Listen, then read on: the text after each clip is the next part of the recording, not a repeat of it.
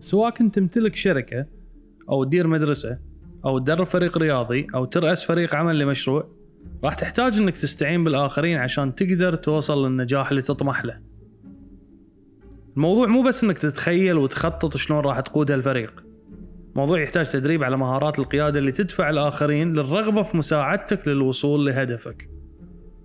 لأن النجاح يتطلب مساعدة الآخرين فمو غريبة أن كل الناجحين هم قياديين ناجحين. عرفوا شلون يوصلون رؤيتهم للآخرين ويحفزونهم للعمل والالتزام والنجاح. عرفوا يكتشفون طاقات الآخرين ويشجعونهم على أنهم يعطون أكثر من هالطاقات. عرفوا أن عشان تخلي الآخرين يتحملون المسؤولية لازم هم أول الناس يبينون شلون أنهم قد هالمسؤولية. مو بس كذي. بل وصلوا بأنهم يساعدون أتباعهم أنهم هم نفسهم يصيرون قادة وهذا هو التعريف الحقيقي للقيادة.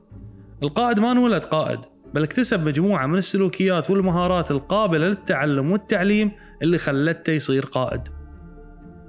لما تصير قائد فأنت تمتلك الفرصة لمضاعفة تأثيرك على محيطك. وهالشيء راح يعطيك القدرة على السيطرة على قلوب وأفعال الآخرين لتحقيق الأهداف والغايات اللي تهمك. وهذا الشيء راح يسمح لك بتحقيق نتائج أكبر في وقت أسرع من لو كنت بروحك.